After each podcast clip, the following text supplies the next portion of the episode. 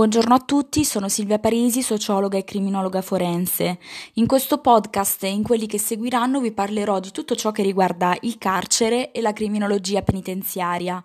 Prima però di arrivare a sfatare i miti che contraddistinguono le carceri moderne, vorrei fare un breve excursus storico relativo alla nascita dell'istituzione carceraria moderna. Nel XVI secolo si assiste ad un progressivo e sostanziale cambiamento del concetto di pena e si forma il nucleo dell'ideologia penale preilluminista. A poco a poco in Inghilterra eh, i ladri, le prostitute, i vagabondi o i poveri vennero sottoposti alle comuni sanzioni dell'epoca, vennero quindi raccolti nel palazzo di Bridewell, concesso dal sovrano, e obbligati a riformarsi attraverso il lavoro e la disciplina. Nacque così nel 1557 la prima House of Correction o Workhouse, caratterizzata dall'organizzazione rigida del tempo strutturato in gesti sempre uguali e ripetitivi. Questa situazione europea dura fino alla chiave di volta rappresentata dalla Rivoluzione francese. Successivamente le nuove teorie rivoluzionarie borghesi, politiche e sociali favoriscono l'affermarsi di una nuova struttura giuridico-normativa. In Francia con il codice rivoluzionario del 1791 e in Germania con il codice bavarese che risale al 1813. Questi codici stabiliscono un'equivalenza tra delitto e pena, cercando di sottrarre quest'ultima all'arbitrio.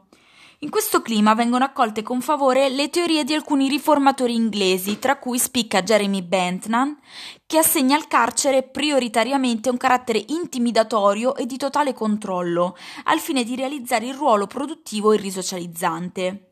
È il progetto Panopticon, basato sul principio ispettivo che i pochi carcerieri possono controllare i molti detenuti e il controllo possa essere esercitato su tutti gli atti del carcerato nell'arco delle 24 ore giornaliere.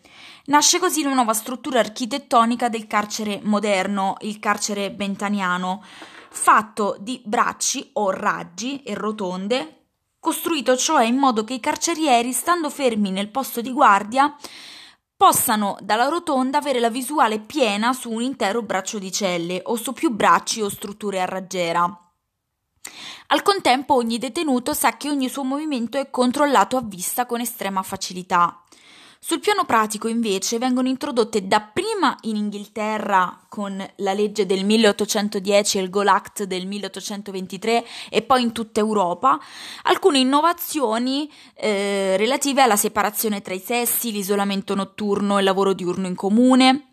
Le condizioni di vita nelle carceri però peggiorarono, così come peggiorarono le modalità di vita e il lavoro per i poveri nelle workhouses. Nella seconda metà del XVII secolo, però, si realizza una delle prime esperienze carcerarie moderne. A Firenze, all'interno dell'ospizio del San Filippo Neri per giovani abbandonati, venne istituita una sezione destinata fondamentalmente a giovani di buona famiglia con problemi di disadattamento.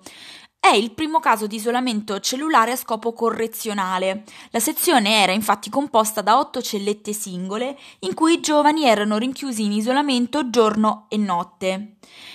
A Milano, alla fine del XVII secolo, invece, vengono realizzate delle case di correzione e, eh, e degli ergastoli. Ne, nelle case di correzione vengono rinchiusi i colpevoli di reati minori tenuti in un regime di separazione cellulare, mentre negli ergastoli i condannati eh, sono lì per reati molto più gravi e non vivono in isolamento, diverrà infatti obbligatorio eh, in seguito, vengono però utilizzati per i lavori di pubblica utilità.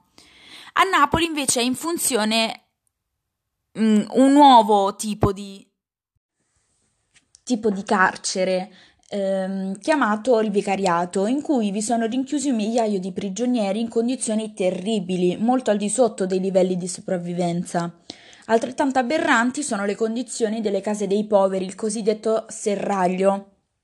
A Roma invece nel 1770 venne realizzato il carcere cellulare del San Michele, l'odierna, prigio- l'odierna prigione vaticana. La detenzione, almeno fino alla metà del XVIII secolo, non era una pena da intendersi nel senso odierno del termine, ma rappresentava un mezzo per impedire che l'imputato in attesa di una condanna si sottraesse alla stessa.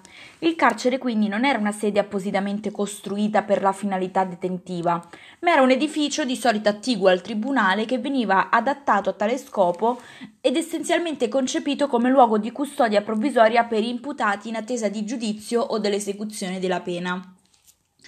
Solo verso la fine del XVIII secolo il carcere fu inteso come luogo di espiazione delle pene detentive e acquistò una rilevanza sociale.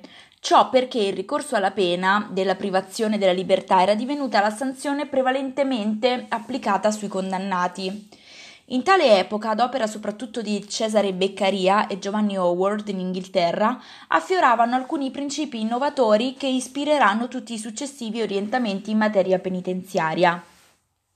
In particolare il principio di umanizzazione della pena, intesa come castigo inflitto nei limiti della giustizia, in proporzione al crimine commesso e non secondo l'arbitrio del giudice, e il principio della pena come mezzo di prevenzione e sicurezza sociale e non come pubblico spettacolo deterrente per la sua crudeltà. Con la pubblicazione del volume dei delitti e delle pene di Cesare Beccaria nel 1764 si intensificò il dibattito sulle finalità scusate, sulla finalità della detenzione e sull'abolizione della pena di morte. Con l'affermarsi della, della, detenzione come pena e non più come mezzo per, per, l'esercizio della potestà punitiva, a partire dalla seconda metà del Settecento si fanno strada diverse teorie che hanno tutte in comune l'intento di razionalizzare le condizioni delle carceri e di cercare di abolirne gli aspetti più violenti come la tortura e la pena di morte, tipici delle società di antico regime. Questo fermento di idee, generatosi nell'ambito del movimento illuminista, portò però alla consapevolezza della necessità di riforme penitenziarie volte alla trasformazione delle prigioni da luoghi di infamia e crudeltà in luoghi di rigenerazione del reo. La dottrina giuridica illuminista quindi ricusò il principio della pena come punizione e adotta quello della pena come rieducazione. La crudeltà che aveva caratterizzato per secoli l'istituto della detenzione, con pene corporali, lavoro ad esaurimento, l'assenza di igiene e di luce, la negazione di un obbligo statale del vitto che dipendeva dai benefattori, oppure la promiscuità fra detenuti per età, criminalità recidiva, vengono meno, dando luogo a spazi architettonici diversi non più grandi stazioni buie con celle singole o per pochi detenuti, con scarsa igiene e poca luce. Ora si tratta di vedere bene il detenuto, di tenerlo il più possibile sotto osservazione. Lo Stato in questo momento ha sia il diritto di recludere sia l'obbligo di rieducare. Va innanzitutto evitata la promiscuità. I primi tentativi sono drastici, il sistema detto filadelfiano comporta un isolamento totale. Col tempo però verrà messo in discussione per il rischio di indurre stati di follia. Vorrei concludere questo podcast con una citazione di Voltaire, il quale disse Non fatemi vedere i vostri palazzi, ma le vostre carceri, perché è da esse che si misura il grado di civiltà di una nazione. Grazie a tutti per l'ascolto, alla prossima puntata.